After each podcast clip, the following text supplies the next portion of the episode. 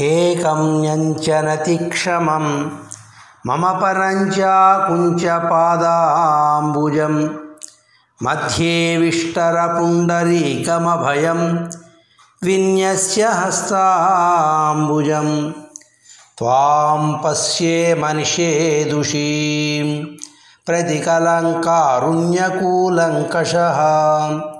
स्वारापाङ्गतरङ्गमम्बमधुरम्।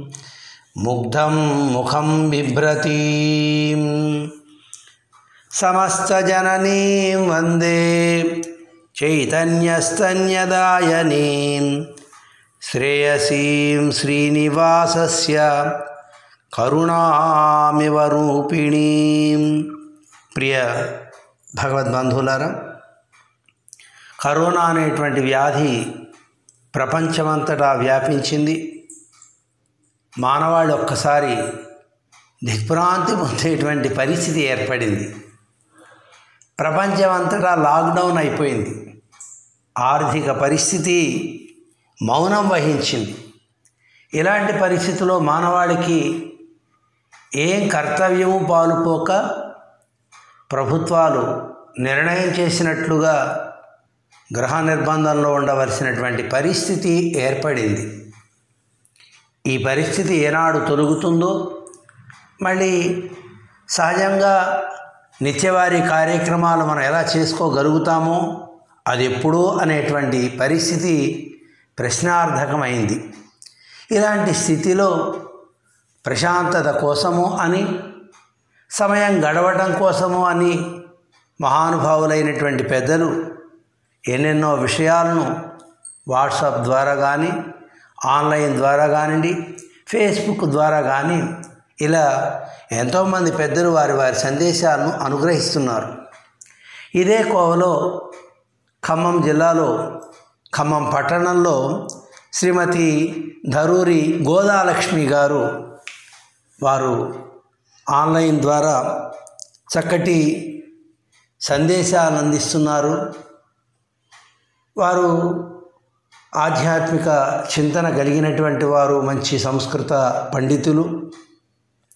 సేవా దృక్పథంతో వారు సమయం దొరికినప్పుడల్లా భక్తులకు శ్రీమద్ రామాయణంలో ఉండేటువంటి విశేషాలు అలాగే దివ్య ప్రబంధాలలో ఉండేటువంటి విశేషాలను సంప్రదాయపరంగా సరళంగా ప్రజానీకానికి అందించడం వారికి ఒక మంచి అలవాటు. ఆది నుంచి మన భక్తామృతం పత్రికకు తిరువాయుమొഴി అనేటువంటి శీర్షికను అందిస్తూ ఓ రెండు మూడు పాసురాలకి సరళంగా వ్యాఖ్యానాన్ని పాఠకులకు అందిస్తున్నారు. చాలా అద్భుతంగా. మహానుభావులు పరమహంస పరివిరాజకాచార్యులు శ్రీ శ్రీ శ్రీ త్రిదండి శ్రీరంగరామానుజ జియర్ స్వామి వారు ఓ సందర్భంలో మాతో మాట్లాడుతూ ప్రతి మాసం వచ్చేటువంటి మీ భక్తామృతం పత్రిక మా ఆశ్రమానికి చేరంగానే మేము మొట్టమొదట తిరువాయుమొഴి శీర్షికను చదువుతాం. శ్రీమతి గోదా లక్ష్మి గారు ఎంతో సరళంగా పాసురాలకు అర్థాలను వివరిస్తున్నారు. మేము చాలా సంతోషిస్తున్నాము అని శ్రీరంగరామానుజీ దేవస్వామి వారు కితాబ్ ఇచ్చారు. అంతటి మహానుభావులు ఆ మాట అనటం మాకు చాలా ఆనందం కలిగింది. మా పత్రికకి ఇది గొప్ప అవార్డుగా మేము భావిస్తున్నాం. ఇలాంటి ఆధ్యాత్మిక పరులైనటువంటి మహానుభావులు సమాజానికి ఎంతో సేవ చేస్తున్నారు. అలాంటి వారిలో ప్రధానంగా గోదాలక్ష్మి గారిని మనం చెప్పుకోవాలి. ఆమె యొక్క సేవలు సమాజానికి చాలా అవసరం. భగవంతుడు వారికి సంపూర్ణమైనటువంటి ఆరోగ్యాన్ని ప్రదానం చేసి వారి ద్వారా ఎంతోమందిని భక్తులుగా తీర్చిదిద్దాలి అని వారి ద్వారా ఇతిహాస పురాణ పురాణాలలో దివ్య ప్రబంధాలలో ఉండేటువంటి పరమమైనటువంటి రహస్యాలు సమాజానికి అందించేటువంటి శక్తిని భగవంతుడు వారికి ప్రసాదించాలి అని మేము అనేక అనేక మంగళాశాసనాలు చేస్తున్నాం. జై శ్రీమన్నారాయణ.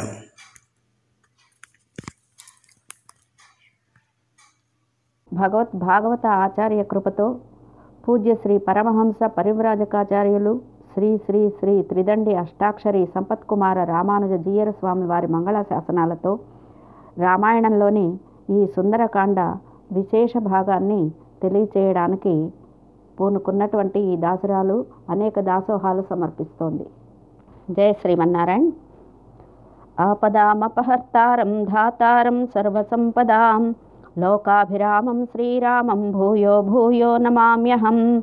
మనోజవం మారుతతుల్యమేగం జితేంద్రియం బుద్ధిమతాం వరిష్టం వాతాత్మజం వానరయోధముఖ్యం శ్రీరామదూతం శిరస నమామి ఆత్రేయాన్వయ సంజాతం సింగరార్య గురోసుతం కృష్ణమాచార్య సచ్చిష్యం వెంకటార్యమహం భజే అస్మద్గురుభ్యో నమ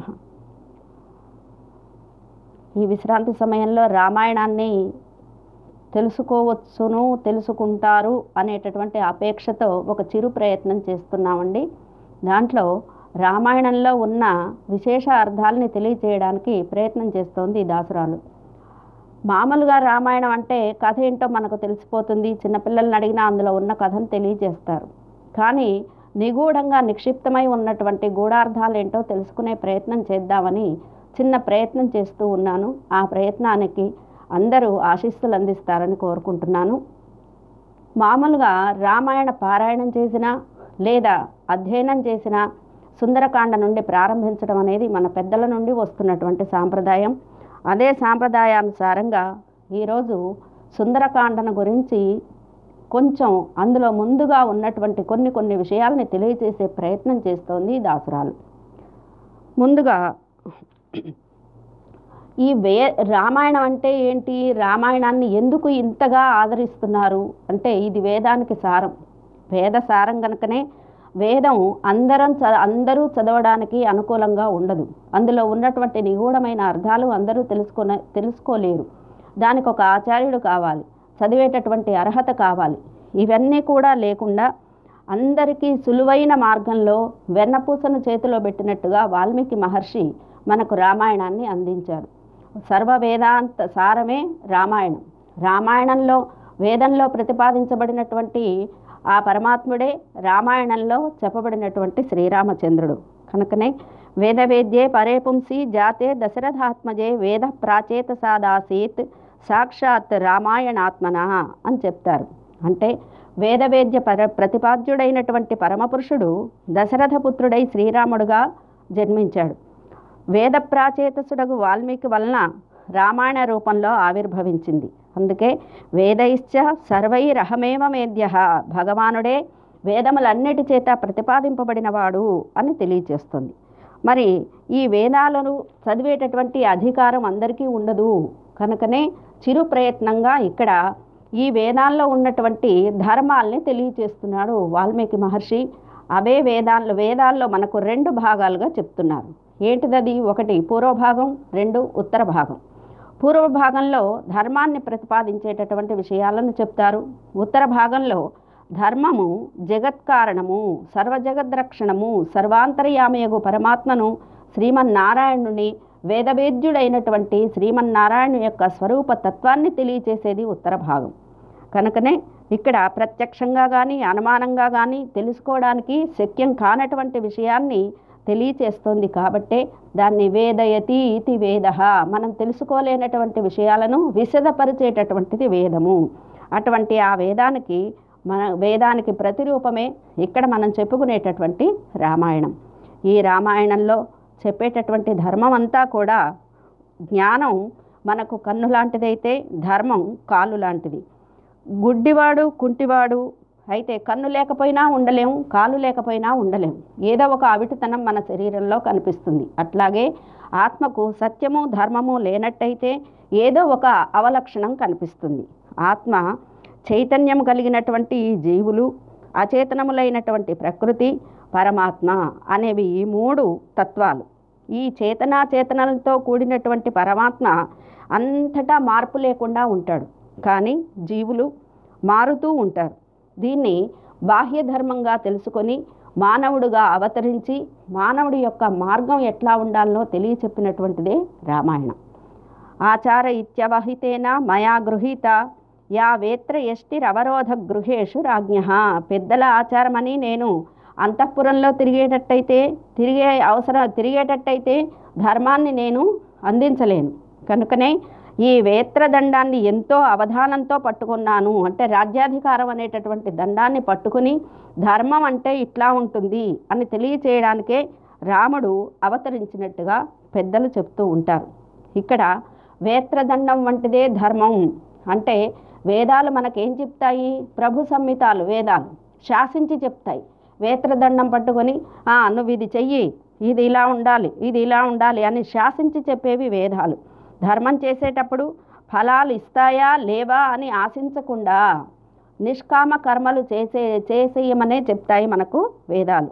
శ్రద్ధతోటి ఆచరించినట్టయితే మనం ఈ శరీరాన్ని వదిలి ఈ ప్రస్థానాన్ని వదిలి పరమాత్మను చేరేటటువంటి మన గతిలో ఆ మన రక్ష మనం ఆచరించినటువంటి ధర్మమే మనల్ని రక్షిస్తుంది. కనుకనే ధర్మాన్ని తెలిసినటువంటి మానవుడు ఎవరు కూడా జీవుడు ఎవరు కూడా ధర్మాన్ని ఆచరించే ఉంటారు కానీ ధర్మాన్ని ఆచరించకుండా ఉండరు. ఈ ధర్మం మనకు రెండు రకాలుగా తెలుస్తోంది. ఒకటి సామాన్య ధర్మం రెండవది విశేష ధర్మం. సామాన్య ధర్మం అంటే సమాజంలో తన తోటివాడు ఆనందించేటట్టు తాను ఆనందించేటట్లుగా ప్రవర్తించటం సామాన్య ధర్మం. అంటే తన తల్లి తండ్రి భార్య మిత్రులు శత్రువులు ఎవరి దగ్గరనైనా సరే తను ఆచరించవలసినటువంటి విధంగా ధర్మాన్ని ఆచరించడం స్వర్గాది లోకాల్లో సుఖంగా ఉండడానికి చేయవలసినటువంటి తపోయజ్ఞ దానాదులు వైదిక ధర్మాలు. ఈ రెండూ కూడా సామాన్య ధర్మాల కిందకే వస్తాయి.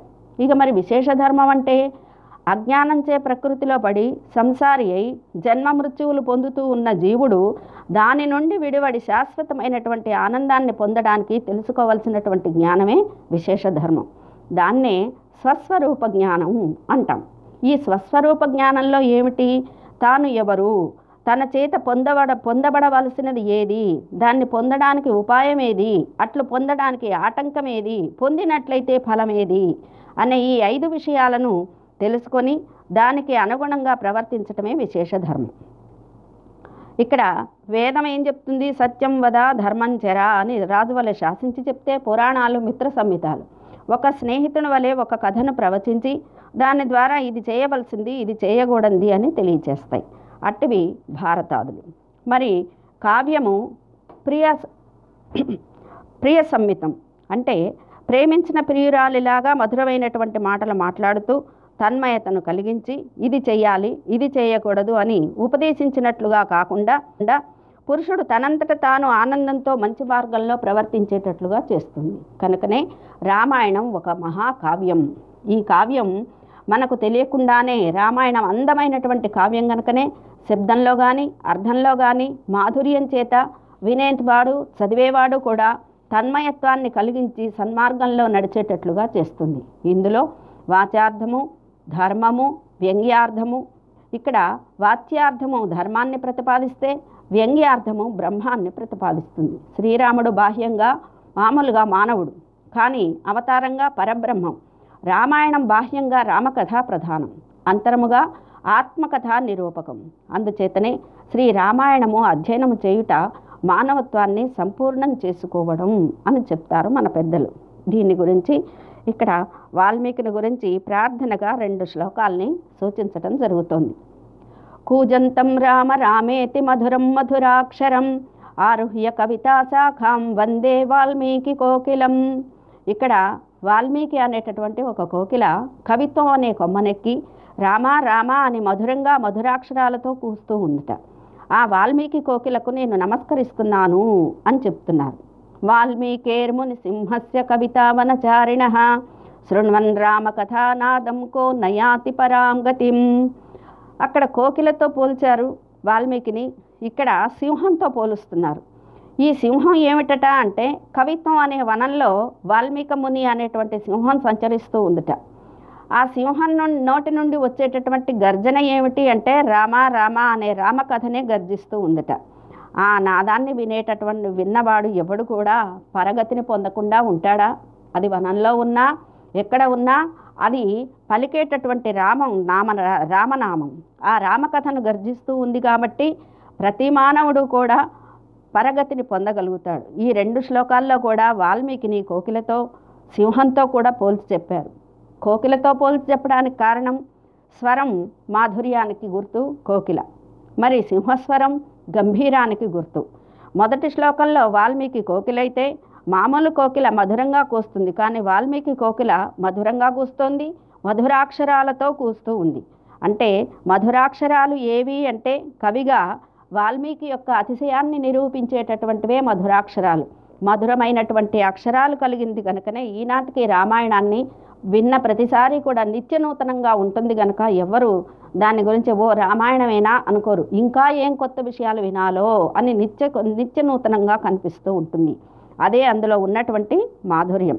ఇక కావ్యం నందు శబ్దాల మాధుర్యం అర్థాల మాధుర్యం రసంలో ఉన్నటువంటి అక్షరత్వం ఇవన్నీ కూడా రామాయణంలో మనకు కనిపిస్తాయి. ఇక హృదయానికి ఇంపుగా మధురంగా దాంట్లో అంతరార్థం అక్షరమై ఉండగా నాశనం లేనిదై ఉంటుంది. క్షరము అంటేనే మార్పును పొందేది అని అర్థం అక్షరము అంటే మార్పును పొందనిది. ఇదే ఆత్మతత్వం. ఇట్లా కావ్యముగా రామాయణం మధురం మధురాక్షరంగా వాల్మీకి కోకిల మనకు అందించినట్లుగా పెద్దలు చెబుతున్నారు. ఇక రెండో శ్లోకంలో వాల్మీకి ముని సంచరిస్తోంది కవితావనం. ఆ సంచరించేది ఎవరు? సింహరూపంలో ఉన్నటువంటి వాల్మీకి ముని. మరి రామకథను గర్జిస్తూ ఉన్నాడు. విన్నవాళ్ళంతా పరగతిని పొందుతారని చెప్తున్నారు. పరమపదాన్ని పొందుతారని అర్థం. అట్లా పరమపదాన్ని పొందటం రామకథలో నాదంగా అంటే ధ్వని అర్థంగా అది మనకు కనిపించదు అంతర్లీనంగా ఉంటుంది. బాహ్యంగా కనిపించేది మానవ లక్షణాలైతే అంతర్లీనంగా కనిపించేవి ఆత్మ లక్షణాలు. ముఖ్యంగా ఇది బాహ్యంగా చూసినట్టయితే రామకథ సీతకథ రావణవధ. మరి అంతరంగా చూసినట్టయితే బ్రహ్మకథ ఆత్మకథ మనోవ్యధ. ఇట్లా రెండు అర్థాలతో సాగిన రామాయణాన్ని అధ్యయనం చేసేటప్పుడు బాహ్యంగా అయితే కావ్యగత సౌందర్యాన్ని కథాగత సౌందర్యాన్ని పాత్ర నిరూపణను వర్ణనలో ఉన్నటువంటి వైశిష్ట్యాన్ని మనం భావన చేసుకోవచ్చు. మరి అంతరంగా అయితేనో ఆత్మస్వరూపాన్ని పరమాత్మ స్వరూపాన్ని ఆ పరమాత్మను చేరుటకు ఉపాయాన్ని చేరకుండా అడ్డేటువంటి విరోధులను వారిని జయించి చేరుటకు చేరినందువలన కలిగేటటువంటి ఫలం ఏంటి అనేది తెలుసుకోవాలి. దానిని తెలియచేసేదే ఇక్కడ ఈ రామాయణ మహాకావ్యం. ముఖ్యంగా వైష్ణవ సాంప్రదాయంలో ద్వయమంత్రం ప్రధానమైంది. ఆ ద్వయమంత్రం యొక్క వివరణే శ్రీమద్ రామాయణం.